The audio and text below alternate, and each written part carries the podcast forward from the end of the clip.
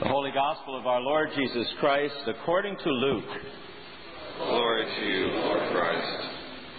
Jesus said, I came to bring fire to the earth, and how I wish it were already kindled.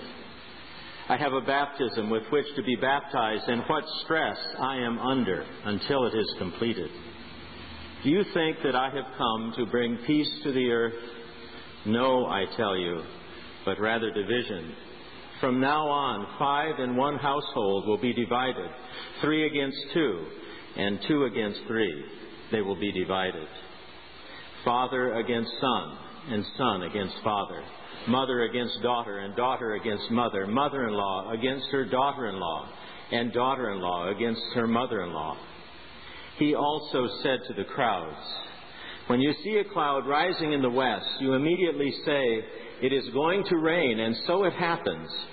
And when you see the south wind blowing, you say, There will be scorching heat, and it happens. You hypocrites, you know how to interpret the appearance of earth and sky, but why do you not know how to interpret the present time?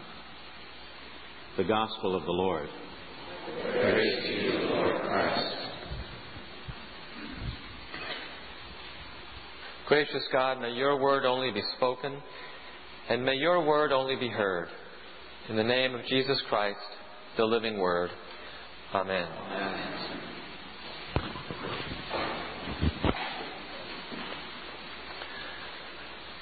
This passage from Luke's Gospel may arrive as a somewhat unwelcome surprise for us this morning.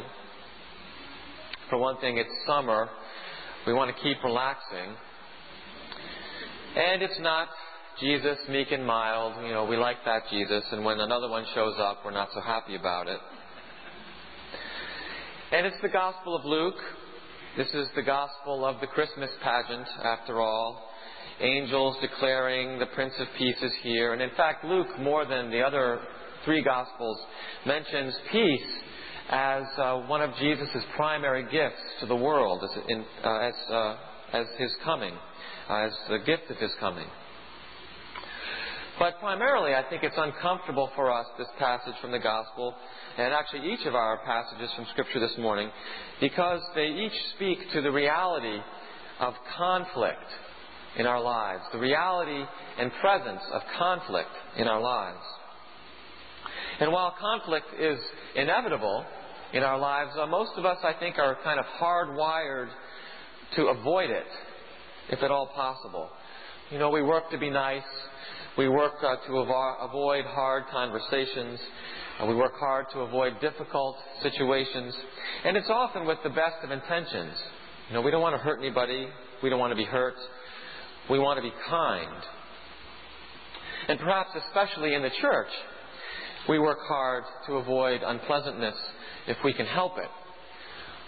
Although, of course, if we think for half a moment, we know that the history of the church is full of conflict, both uh, internal and otherwise.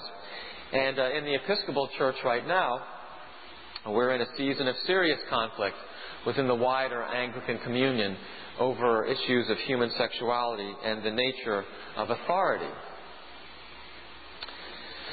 If our words from Scripture this morning are any indication, conflict is inevitable within a humanity that refuses to attend to God's intentions for us. And yet, also, the promise of Jesus in the Gospels is for peace, some sort of peace, a peace which passes all understanding, a joy which is made complete in Christ. So, how are we to re- reconcile the reality of conflict with the promise of peace that Jesus promises? Well, perhaps the kind of conflict that is present makes a difference. The kind of conflict that Jesus is talking about makes a difference. In the community that Jesus gathered around himself, conflict was a constant. Part of it was just the normal bumping up against one another of human beings as they jostle each other in their life in the world with different egos and different uh, visions of what is right and good, just the way that normal human beings do in the in the hustle and bustle of everyday life. But there was also another kind of conflict that was present around Jesus. And that kind of conflict came from simply telling the truth about situations that he saw around him, situations in the religious uh, context that he was in, situations in the social context. Jesus had this way of simply just telling the truth about what was going on and then letting the chips fall where they may.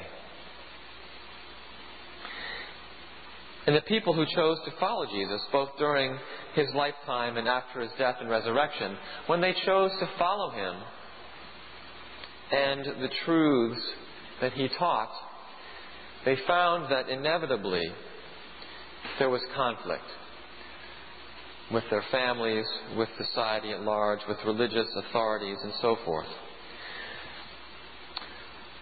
Real peace cannot happen unless truths about a situation are addressed.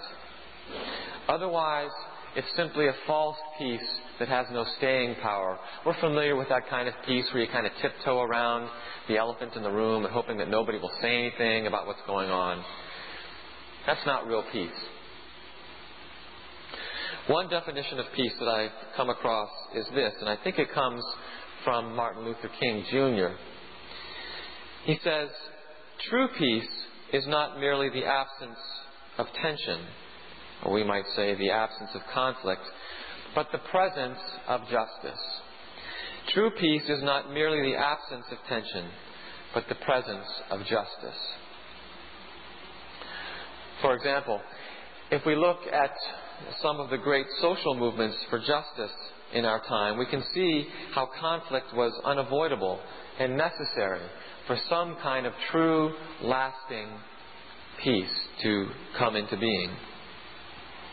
For example, the nonviolent civil disobedience of the movement for Indian independence led by Mahatma Gandhi. Tremendous conflict around the uh, nonviolent civil disobedient tactics that he used that pointed out the truth of British uh, domination and oppression. Or our own civil rights movement beginning in the mid 50s here, which used the same, these same nonviolent uh, dis- civil disobedient tactics to point out the truth uh, of racism and discrimination in the American South and then, of course, in the North, also brought tremendous conflict. But in both cases, while the results are far from perfect, and while the Indian subcontinent has miles to go before it realizes true peace, and certainly in our country, uh, racial uh, justice is far from complete. I think it's probably fair to say that through those movements and the conflict that they brought out into the open, uh, we are in better, uh, closer to the justice that encompasses peace than we were before. Simple truth telling and a willingness to suffer for the cause of right bring peace ultimately. Closer to home in our personal lives, conflict that comes from truth telling is usually necessary before real peace and tranquility can grow. There needs to be justice in our personal lives with those closest to us. Conflict will likely ensue, but through the conflict, through, that conflict that comes from truth telling, telling the truth in love, only through that course does the possibility for true peace lie. And I think this is what Jesus and the prophets are saying in part to us this morning in these scripture readings. Unless you tell the truth, truth that may be hard and not want to be heard and may bring conflict into the world around us, or bring conflicts that are already there up to the surface. Unless that kind of truth telling and the byproduct, the conflict that is a byproduct of that, comes into being, true peace, true concord, true shalom is not possible. Neither Jesus nor the prophets would settle for peace at any price. Many of us will settle for peace at any price. But Jesus and the prophets do not. And we who claim to call ourselves Christians and claim to follow the Prince of Peace cannot do that either. We need to brave the conflict that leads to the true peace that we all yearn for, and that is the promise that Jesus gives us. Amen. Amen.